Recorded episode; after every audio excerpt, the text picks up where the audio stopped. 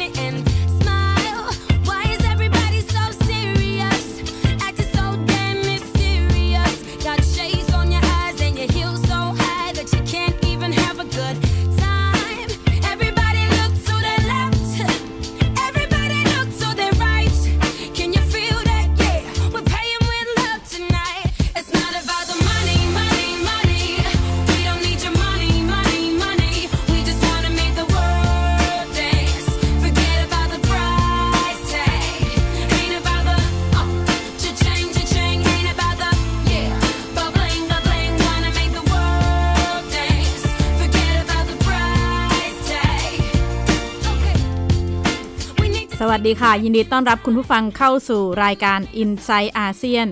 ดิฉันชลันทรโยธาสมุทรทำหน้าที่ดำเนินรายการ เริ่มต้นรายการกันด้วยเพลง Price Tag คุยกันเรื่อง เงินเงินทองทองนิดหนึ่งนะคะ เพราะว่า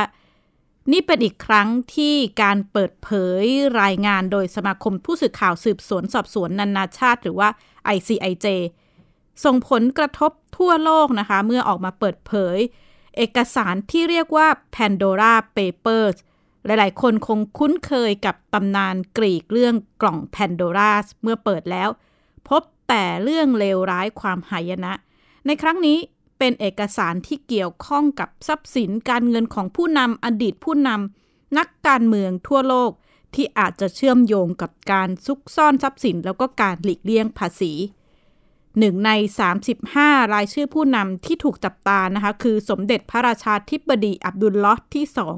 กษัตริย์แห่งจอร์แดน ในเอกสาร Pandora Paper มีรายงานว่า พระองค์ได้ใช้เงินซื้อคฤหัสถ์หรู 14 แห่งทั้งในสหรัฐ สหราชอาณาจักร ด้วยมูลค่ามากกว่า 106 ล้านดอลลาร์สหรัฐนะคะ ผ่านการซื้อโดยบริษัทนอกอาณาเขต ด้านสำนักพระราชวังจอร์แดนก็ออกมาชี้แจงว่า การซื้ออสังหาริมทรัพย์ทั้งหมดเนี่ยเป็นการใช้ทรัพย์สินส่วนพระองค์ แล้วก็ไม่ใช่ความลับ ไม่ใช่เรื่องผิดปกติหรือไม่เหมาะสม นอกจากนี้ก็ยังมีการพูดถึงรายชื่อของนักการเมืองเจ้าหน้าที่ภาครัฐมากกว่า 330 คนจาก 91 ประเทศ ที่ปรากฏในเอกสาร Pandora Papers นะคะ ส่วนใหญ่เป็นการเกี่ยวข้องกับการทำธุรกรรมผ่านบริษัทผ่านบริษัทนอกอาณาเขต ชื่อของนายกรัฐมนตรีอันเดรชบาปิสแห่งสาธารณรัฐเช็ก ซึ่งขณะนี้กำลังเดินหน้าเข้าสู่การเลือกตั้ง ก็ปรากฏใน Pandora Papers นะคะว่า เขาได้ซื้อคฤหาสน์ทางตอนใต้ของฝรั่งเศส ผ่านบริษัทนอกอาณาเขตด้วยราคากว่า 22 ล้านดอลลาร์สหรัฐ ขณะที่ประธานาธิบดีเคนยา ผู้ที่ประกาศเดินหน้าเรื่องต่อต้านการทุจริตคอร์รัปชันอูฮูรูเคนยัตตา รวมสมาชิกในครอบครัวอีก 6 คนเนี่ยมีรายชื่อว่าเชื่อมโยงกับ 11 บริษัทนอกอาณาเขต ถือครองทรัพย์สินมากกว่า 30 ล้านดอลลาร์สหรัฐ อีกด้านก็มีรายชื่อของอดีตผู้นำอย่างโทนี่แบลร์นะคะ เมื่อ 27 ปีที่แล้วเนี่ยโทนี่แบลร์ผู้นำพรรคแรงงาน ออกมาหาเสียงประกาศสนับสนุนระบบภาษีที่เป็นธรรม ย้ำว่าจะไม่ปล่อยให้เศรษฐีใช้ช่องทางช่องโหว่ทางกฎหมาย มาเลี่ยงภาษีผ่านบริษัทนอกอาณาเขต แต่จากการเปิดเผยเอกสารของ Pandora Papers แม้ว่าตัวโทนี่แบร์แล้วก็ภรรยาเองเนี่ยจะไม่ได้ผิดกฎหมายซุกซ่อนทรัพย์สินของสหราชอาณาจักร แต่พบว่าการที่ไปซื้อบริษัทนอกอาณาเขต เพื่อที่จะให้ได้เป็นเจ้าของอาคารในลอนดอน ซึ่งขณะนี้อาคารดังกล่าวก็ตั้งเป็นสำนักงานด้านกฎหมายของเชอรี่แบลร์ภรรยาของโทนี่แบลร์ทำให้พวกเขาเนี่ยไม่ต้องจ่ายภาษีอากรสแตมป์ราว 3 0 0 0 0 0ปอนด์หรือว่าประมาณ 14 ล้านบาทนะคะ Pandora Papers นับเป็นโครงการความร่วมมือขนาดใหญ่ที่สุดของนักข่าวราวๆ 600 คนทั่วโลก ที่มาร่วมทำงานร่วมตรวจสอบเอกสารความขนาดใหญ่ถึง 12 ล้านไฟล์ มีขนาดเกือบเกือบจะ 3 เทราไบต์นะคะ จากบริษัทให้บริการทางการเงินนอกอาณาเขต 14 บริษัท อยู่ในหลาย ๆ ประเทศไม่ว่าจะเป็นในปานามาเบลีซสิงคโปร์สวิตเซอร์แลนด์แล้วก็หมู่เกาะบริติชเวอร์จินดิฉันเองได้พูดคุยกับคุณปรางทิพย์ดาวเรือง ผู้สื่อข่าว ICIJ ประจำประเทศไทยที่เข้าไปมีส่วนร่วมในการตรวจสอบเอกสารฉบับนี้ทั้งในโครงการของ Panama Papers แล้วก็ Pandora Papers ได้เล่าให้ฟังถึงขั้นตอนการทำงานค่ะ ICIJ ก็จะจัดระบบข้อมูลในนี้ให้อ่านได้ว่าอย่างนั้นเถอะ แล้วก็สร้างแพลตฟอร์มขึ้นมาสองอัน อันแรกก็คือเหมือนกับ Facebook ก็ให้นักข่าวเข้าไปคุยกันนะคะใครเจออะไรก็บอกแล้วก็ขอความช่วยเหลือกัน แล้วก็เขียนบอกกันว่าอตอนนี้ไปถึงไหนแล้วนะ อันที่สองคือฐานข้อมูลดิบจริง ๆ ที่มาจากขุมข้อมูลจาก 14 บริษัทนี่แหละนะคะ ที่นักข่าวจะต้องเข้าไปเสิร์ชคล้ายๆกับ Google นะคะ เราก็หาไปสิประเทศใครประเทศมันก็คือว่าหรือสนใจประเทศอื่นก็ไปหาได้ ทุกอย่างอยู่ในนั้น มันขึ้นอยู่ก็จะหาได้แค่ไหน ถ้าหาเจอปุ๊บอะมีชื่อคนนี้อยู่ ก็ไม่ได้หมายความว่าจะมีสตอรี่นะคะ ไม่ได้หมายความว่าจะมีเรื่อง เพราะว่าข้อมูลที่ได้อาจจะเป็นแหว่งวิ่นเป็นชิ้นๆไม่สามารถที่จะปฏิติประต่อกันได้สำหรับไทยเองนะคะสำนักข่าวอิสราหนึ่งในสำนักข่าว 150 แห่งที่ร่วมโครงการนี้ ก็ออกมาเปิดเผย 6 รายชื่อตระกูลร่ำรวยที่สุดของไทยตามการจัดอันดับของนิตยสารฟอฟว่ามีรายชื่อดำเนินธุรกรรมผ่านบริษัทนอกอาณาเขตเช่นกัน การเป็นเจ้าของบริษัทในพื้นที่นอกอาณาเขตสำหรับไทยแล้วก็หลาย ๆ ประเทศเนี่ย ก็อาจจะไม่ใช่เรื่องผิดกฎหมาย แล้วก็เป็นช่องทางที่หลายบริษัทใช้เพื่อลดต้นทุน ขณะที่ผู้สื่อข่าว ICIJ ประจำประเทศไทย ก็เปรียบเทียบความแตกต่างของข้อมูล ของประเทศไทยที่พบใน Panama Papers แล้วก็ Pandora Papers ว่า แม้รายชื่อของนักธุรกิจชั้นนำของไทยเนี่ยจะยังไม่เปลี่ยนแปลงมากนัก แต่สิ่งที่เปลี่ยนแปลงเห็นได้ชัดคือ รายชื่อของนักการเมืองไทยเข้าไปปรากฏในเอกสารต่างๆ ลดน้อยลงค่ะ ในช่วงต้นๆที่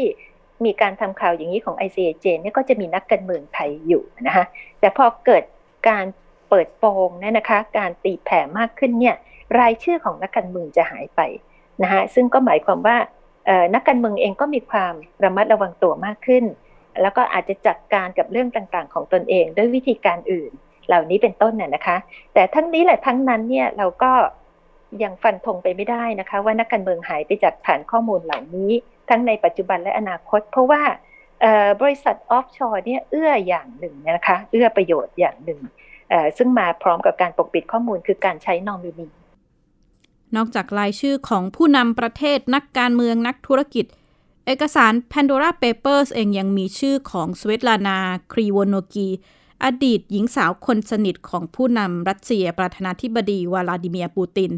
รวมไปถึงนักร้องแล้วก็ดาราชื่อดังอย่างชากีล่า คลอเดีย ชิฟเฟอร์ นางแบบชาวเยอรมนีซาชินเทนดูลการ์นักคริกเก็ตระดับตำนานของอินเดีย ซึ่งทีมกฎหมายของ คนดังทั้ง 3 คนเนี่ยก็ออกมาชี้แจงว่าการลงทุนทั้งหมดเป็นไปอย่างถูกต้องตามกฎหมาย แล้วก็ไม่ได้เกี่ยวข้องกับการหลบเลี่ยงภาษีนะคะ แม้ว่าการลงทุนในบริษัทนอกอาณาเขตจะไม่ผิดกฎหมาย แต่ว่าผู้เชี่ยวชาญก็มองว่าเป็นคำถามที่หลาย ๆ ประเทศต้องมาพูดคุยในเรื่องของจริยธรรม ผลประโยชน์ทางภาษีที่แต่ละประเทศอาจจะขาดหายไปนำมาพูดคุยว่าจะกลายเป็นประเด็นทางจริยธรรมหรือไม่ ขณะที่หลังการเผยแพร่เอกสาร Pandora Papers เพียงไม่กี่วันนะคะ ก็เริ่มเห็นท่าทีของผู้นำประเทศต่างๆ ที่มีชื่ออยู่ในเอกสาร ออกมาปฏิเสธว่าไม่เกี่ยวข้องหรือออกมาย้ำว่าตัวเองไม่ได้ทำผิดกฎหมาย ขณะที่สหภาพยุโรปก็เตรียมเดินหน้า แก้กฎหมายการเลี่ยงภาษี ติดตามจากรายงานค่ะ การเผยแพร่เอกสาร Pandora Papers สะเทือนผู้นำประเทศทั้งในอดีตและปัจจุบัน 35 คน รวมไปถึงนักการเมือง เจ้าหน้าที่รัฐมากกว่า 330 คนจาก 91 ประเทศ ผู้นำประเทศที่มีชื่อใน Pandora Papers ต่างออกมาปฏิเสธความเกี่ยวข้อง ย้ำว่าการถือครองทรัพย์สิน หรือการลงทุนในบริษัทนอกอาณาเขต ไม่ใช่เรื่องผิดกฎหมาย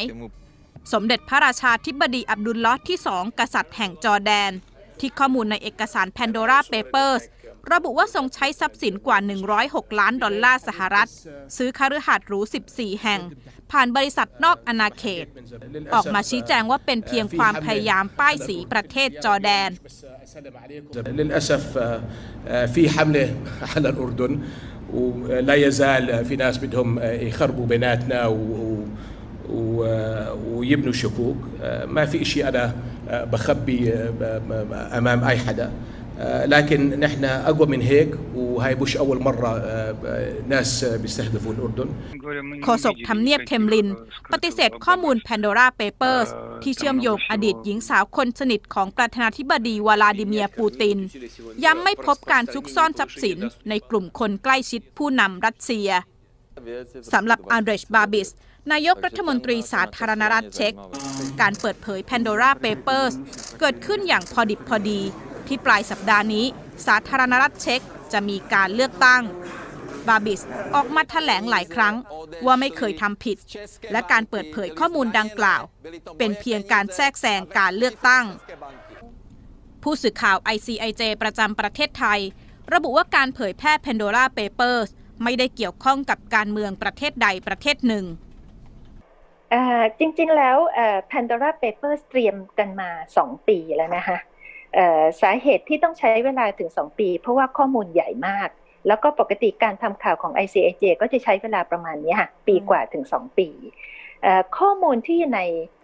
Pandora Papers ตอนที่ได้รับข้อมูลมานั้นเนี่ยยังไม่รู้ว่าใครเป็นใครนะคะ มันเป็นหน้าที่ของนักข่าวแต่ละประเทศที่จะเข้าไปดูเอง ว่ามีใครอยู่ในนั้นบ้าง ในขณะที่ ICIJ ไม่สามารถดูได้เพราะเยอะเยอะมากนะคะ มหาศาลไม่สามารถไม่มีกำลังพอ ดิฉันไม่คิดว่าเป็นการเตรียมการล่วงหน้าเพื่อดิสเครดิตทางการเมือง เออร์ซูล่าวอนเดลาเยน ประธานคณะกรรมาการยุโรปแถลงว่าในฐานะที่สหภาพยุโรป มีระบบภาษีที่โปร่งใสที่สุด ไม่สามารถยอมรับการเลี่ยงภาษีได้ และเตรียมยื่นข้อเสนอ แก้ปัญหาการใช้บริษัทเปล่าหรือเชลคอมพานี เพื่อหาประโยชน์ทางภาษี อูฮูรูเคนยัตตา ประธานาธิบดีเคนยา เป็นอีกหนึ่งผู้นำที่อาจจะได้รับแรงกระทบอย่างหนัก ภาพมือสะอาดและประกาศต่อสู้ทุจริตคอร์รัปชันถูกตั้งคำถาม เมื่อเขาและครอบครัวมีชื่อใน Pandora Papers เชื่อมโยง 11 บริษัทนอกอาณาเขต สร้างความไม่พอใจให้กับชาวเคนยา โดยเฉพาะกลุ่มนักเคลื่อนไหว He has betrayed the trust of 50 million Kenyans and we hope he can resign because he's an embarrassment and a shame to our nation. การเปิดเผย Panama Papers โดย ICIJ เมื่อ 5 ปีที่แล้ว ส่งผลกระทบหลายระดับ ตั้งแต่การดำเนินคดีและปิดบริษัทมอสแซกฟอนเซกา การประกาศลาออกจากตำแหน่งของผู้นำนักการเมือง และเจ้าหน้าที่ที่เกี่ยวข้องในหลายประเทศ ไปจนถึงการปรับแก้กฎหมายหลายฉบับ หาก Pandora Papers เป็นภาคต่อของ Panama Papers ผู้เชี่ยวชาญ ระบุว่าต้องจับตาดูผลกระทบที่จะเกิดขึ้นจากการเผยแพร่เอกสารดังกล่าว ชลันทรโยธาสมุทรไทย PBS รายงาน สัปดาห์ที่แล้วสำหรับคอหนังต่างประเทศ น่าจะได้ยินชื่อได้ยินข่าวของภาพยนตร์ฟอร์มยักษ์ของจีน The Battle at Lake Changjin หรือว่าชื่อภาษาไทย ยุทธการทะเลสาบฉางจินนะคะ ได้รับการกล่าวถึงอย่างมากหลังทะยานขึ้นสู่อันดับต้นๆหนังทำเงินบ็อกออฟฟิศภาพยนตร์ฟอร์มยักษ์ของจีน อันนี้ใช้ใช้ทุนสร้างมากที่สุดในประวัติศาสตร์นะคะ ถึง 200 ล้านดอลลาร์สหรัฐ หรือว่าเกือบเกือบ7,000 ล้านบาท มีผู้กำกับ มือฉมังถึง 3 คน แล้วก็ทีมงานมากกว่า 10,000 คน เป็นหนึ่งในภาพยนตร์เฉลิมฉลองครบรอบ 100 ปีพรรคคอมมิวนิสต์จีน เนื้อหาในภาพยนตร์สะท้อนเรื่องราวของกองทัพอาสาสมัครประชาชนจีน ที่เข้าไปร่วมรบในสงครามเกาหลี เนื้อหาเล่าเรื่องการต่อต้านการลุกรานของสหรัฐอเมริกา แล้วก็สะท้อนคำพูดของผู้นำอย่างเหมาเจ๋อตุงณขณะนั้นนะคะผ่านบทชนะ ผ่านบทสนทนาของตัวละคร ออกมาย้ำภาพลักษณ์การเป็นวีรบุรุษสงครามของจีน หลังเข้าฉายในช่วงหยุดยาววันชาติจีนก็โกยรายได้เฉพาะในประเทศเพียงอย่างเดียวเนี่ยไปเกือบ 300 ล้านดอลลาร์สหรัฐนะคะทำให้ไต่อันดับขึ้นไปอยู่ในหนังทำเงินต้นๆของบ็อกออฟฟิศดิฉันได้พูดคุยกับรองศาสตราจารย์ วรศักดิ์มหัทธโนบล อาจารย์ประจำคณะรัฐศาสตร์จุฬาลงกรณ์มหาวิทยาลัย เป็นผู้เชี่ยวชาญด้านจีนศึกษา ให้อาจารย์ช่วยวิเคราะห์เป้าหมายแล้วก็การขยายอำนาจทางวัฒนธรรมของจีนผ่านซอฟต์พาวเวอร์โดยภาพยนตร์ค่ะ จีนมีหนังสงครามที่มีเนื้อหาเชิงชาตินิยมหลายเรื่องนะ หลายเรื่องเออก็ก็ไม่ได้บอกว่าจะสำเร็จไปหมดทุกเรื่อง เพียงเพียงแต่ว่าหนังเรื่องนี้เนี่ย ถ้าถ้าเราจะใช้คำพูดเรียกว่าอะไรนะ มามาได้ตรงเวลาพอดีอะที่สารกำลังมีปัญหากับจีนนะฮะตรงนี้ก็คงกล่าวได้นะครับ แต่ทั้งหมดนี้ผมก็อยากจะเรียนว่า ความนิยมหรือรายได้ที่ได้รับถล่มทลายเนี่ย มันเป็นเฉพาะในจีนนะครับ ฉะนั้นถ้าจะถ้าจะยกประเด็นเรื่องของซอฟต์พาวเวอร์มากล่าวถึงเนี่ย มันก็เป็นระดับแรกที่ผมได้เรียนไปตอนต้นว่าภายในจีน แต่ มันต้องพิสูจน์อีกว่าถ้าเป็นนอกจีนล่ะ ภาพยนตร์เรื่องนี้จะทำรายได้ได้ดีหรือไม่ ที่น่าสนใจนะคะ เมื่อไปดูในเรื่องของอัตราส่วนแบ่งรายได้จากการชมภาพยนตร์หรือว่า Box Office ของจีน เทียบกับตลาดภาพยนตร์โลกก็มีการเพิ่มขึ้นอย่างต่อเนื่องนะคะ ปีที่แล้วเนี่ยจีนเข้าครองตลาดส่วนแบ่งมากกว่า 25% ทำให้กลายเป็นประเทศที่มีรายได้จากภาพยนตร์สูงที่สุดในโลกแซงหน้าสหรัฐ ภาพยนตร์อย่าง Wolf Warrior 2 หรือว่ากองพันหมาป่า ก็สร้างสถิติทำรายได้สูงที่สุดในประวัติศาสตร์ภาพยนตร์จีน มีรายได้มากกว่า 800 ล้านเหรียญดอลลาร์สหรัฐนะคะ แต่ว่าถ้าเข้าไปดูในตัวเลขจริง ๆ เนี่ยในจำนวนนี้มีรายได้เพียง 18 ล้านเหรียญดอลลาร์สหรัฐที่ได้มาจากการฉายทั่วโลก นอกนั้นเป็นรายได้จากในประเทศ อีกหนึ่งภาพยนตร์แนวชาตินิยมอย่าง The 800 ที่กวาดรายได้ในประเทศไป 460 ล้านเหรียญดอลลาร์สหรัฐ แต่ก็ไม่ได้ทำเงินมากนักในตลาดต่างประเทศนะคะ มีการประมาณการว่า หลาย ๆ ภาพยนตร์ของจีนเนี่ย เปอร์เซ็นต์การทำเงินในต่างประเทศเนี่ยไม่ถึง 1%ซะด้วยซ้ำไป แต่ว่าหากไปเปรียบเทียบกับภาพยนตร์เกาหลี ต้นแบบการใช้ซอฟต์พาวเวอร์ผ่านอุตสาหกรรมบันเทิง แม้ภาพยนตร์อย่าง Parasite ชนชั้นปรสิตของเกาหลีเนี่ยจะมีรายได้รวมไม่ถึงครึ่งของภาพยนตร์ฟอร์มยักษ์ของจีน แต่ว่าถ้าไปดูในรายละเอียดเกือบ 80%เป็นรายได้จากต่างประเทศ แล้วก็ยังเป็นหนังที่เข้าคว้ารางวัลออสการ์นะคะ ผู้เชี่ยวชาญมองความแตกต่างอุตสาหกรรม ภาพยนตร์จีนแล้วก็เกาหลีใต้ค่ะ ในแง่นี้ผมคิดว่าเกาหลีอะเขาเก่ง คือเขาสร้างหนังเรื่องหนึ่งเป็นหนังเกาหลีแท้ๆเลยคือ หมายถึงว่า เนื้อหาไม่ได้มีอะไรที่อาจจะบางทีดูเผินๆอาจจะไม่ได้มีเจตนาโปรโมตตัวเองอะไรอย่างนี้นะครับ แต่แต่ชั้นเชิงในการนำเสนอ เช่น บทภาพยนตร์ที่มีคุณภาพดีนะครับ แล้วสามารถที่ที่ผมคิดว่ามันเป็นซอฟต์พาวเวอร์ได้ดีก็คือ เขารู้ว่าถ้าเนื้อหาอย่างนี้ production อย่างนี้เนี่ย คนต่างชาติน่าจะชอบ เขาตีโจทย์แตกซึ่งไอ้ตรงนี้เนี่ยเออในภาษาหนังเราเรียกว่า มันมีความเป็นภาษาสากลนะครับ เพราะฉะนั้นถ้าเปรียบเทียบกับจีนจีนเนี่ยยังตีตรงนี้ไม่แตกสำหรับเนื้อหาของภาพยนตร์จีนหลาย ๆ เรื่องก็จะเน้นตอบสนองตลาดในประเทศ เน้นอุดมการณ์ความรักชาติรวมไปถึงการเซ็นเซอร์เนื้อหาจากรัฐบาลกลางของจีน นี่อาจจะเป็นหนึ่งในหลาย ๆ ปัจจัยนะคะ ที่ทำให้อุตสาหกรรมภาพยนตร์ของจีน ยังไม่สามารถชิงส่วนแบ่งการตลาดโลกได้ แต่ว่าซอฟต์พาวเวอร์ก็ไม่ได้ขึ้นอยู่กับภาพยนตร์เพียงอย่างเดียวนะคะ เมื่อมองบทบาทจีนท่ามกลางสถานการณ์โควิด -19 ปฏิเสธไม่ได้ว่าการทูตวัคซีน การให้ความช่วยเหลือ ส่งอุปกรณ์ทางการแพทย์ต่างๆ ไปจนถึง ความนิยมด้านภาษาจีน เทคโนโลยี การค้าการลงทุนรวมไปถึงการพัฒนาทางเศรษฐกิจ เป็นปัจจัยสำคัญที่ผลักดันให้จีนก้าวขึ้นมาโดดเด่น แล้วก็กลายเป็นหนึ่งในประเทศมหาอำนาจ ในช่วงระยะเวลาเพียงช่วงอายุคนนะคะ อีกด้านซีรีส์ที่ตอนนี้หลาย ๆ คนกำลังพูดถึง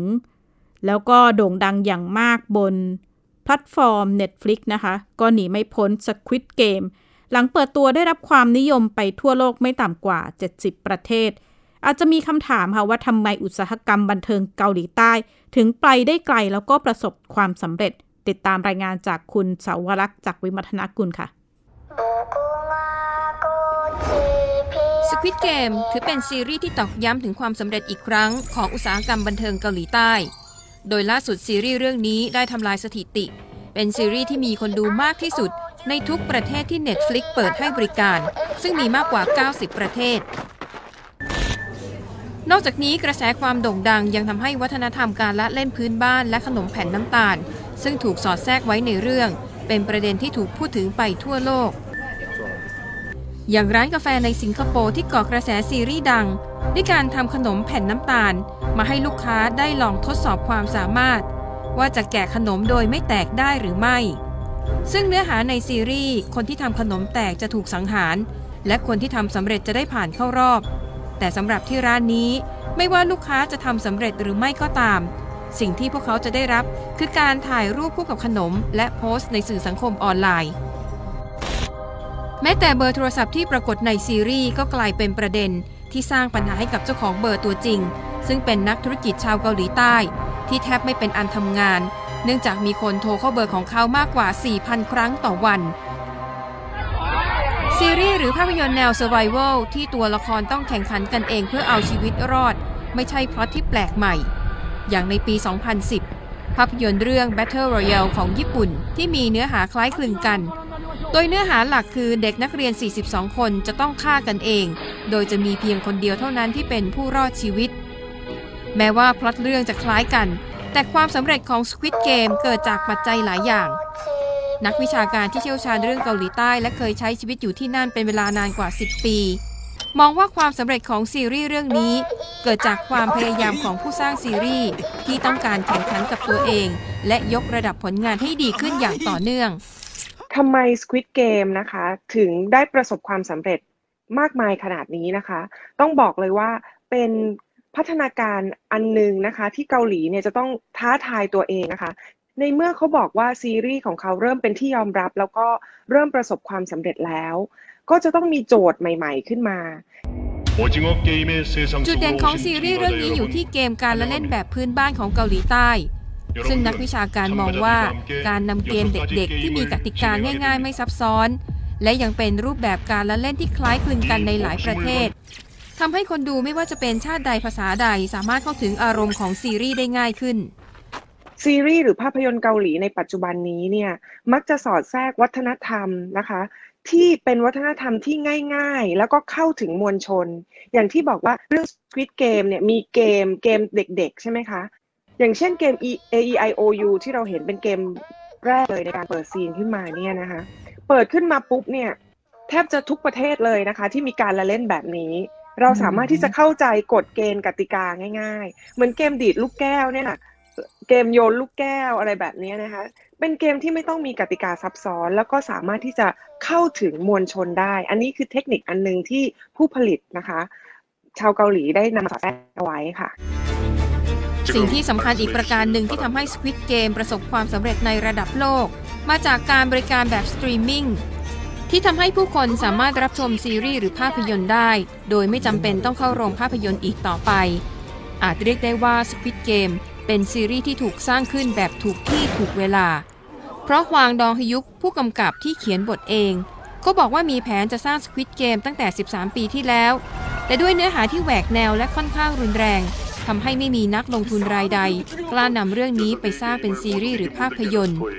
จนกระทั่งมีธุรกิจสตรีมมิ่งที่พร้อมเปิดโอกาสให้ผู้สร้างงาน สามารถทดลองทำเนื้อหาใหม่ๆ ที่แตกต่างจากเดิม ปัจจัยเหล่านี้คือสิ่งที่ผลักดันให้ Squid Game กลายเป็นซีรีส์ที่ประสบความสำเร็จเป็นประวัติการณ์สวรักษ์จากวิวัฒนากุลไทย PBS รายงาน ไม่เพียงแค่ กับเกาหลีใต้ที่เริ่มมามีบทบาทสำคัญในธุรกิจบันเทิงนะคะ ล่าสุดรัสเซียเองก็เตรียมถ่ายทำหนังที่มีการถ่ายทำจริงบนในในอวกาศในยานอวกาศนะคะ ก็คงต้องติดตามถึงบทบาท ภาพยนตร์จากประเทศใหญ่ ๆ ประเทศมหาอำนาจต่างๆ ในฐานะการใช้สิ่งเหล่านี้เป็นซอฟต์พาวเวอร์ในระดับโลก และนี่คือทั้งหมดของ i n s i ซต์อาเซียนสัปดาห์นี้ ดิฉันชลันทรโยธาสมุทรขอลาคุณผู้ฟังไปก่อนและพบกันใหม่สัปดาห์หน้า สวัสดีค่ะ ติดตามรายการได้ที่ www.thaipbspodcast.com แอปพลิเคชัน Thai PBS Podcast หรือฟังผ่านแอปพลิเคชัน Podcast ของ iOS Google Podcast Android Podbean SoundCloud และ Spotify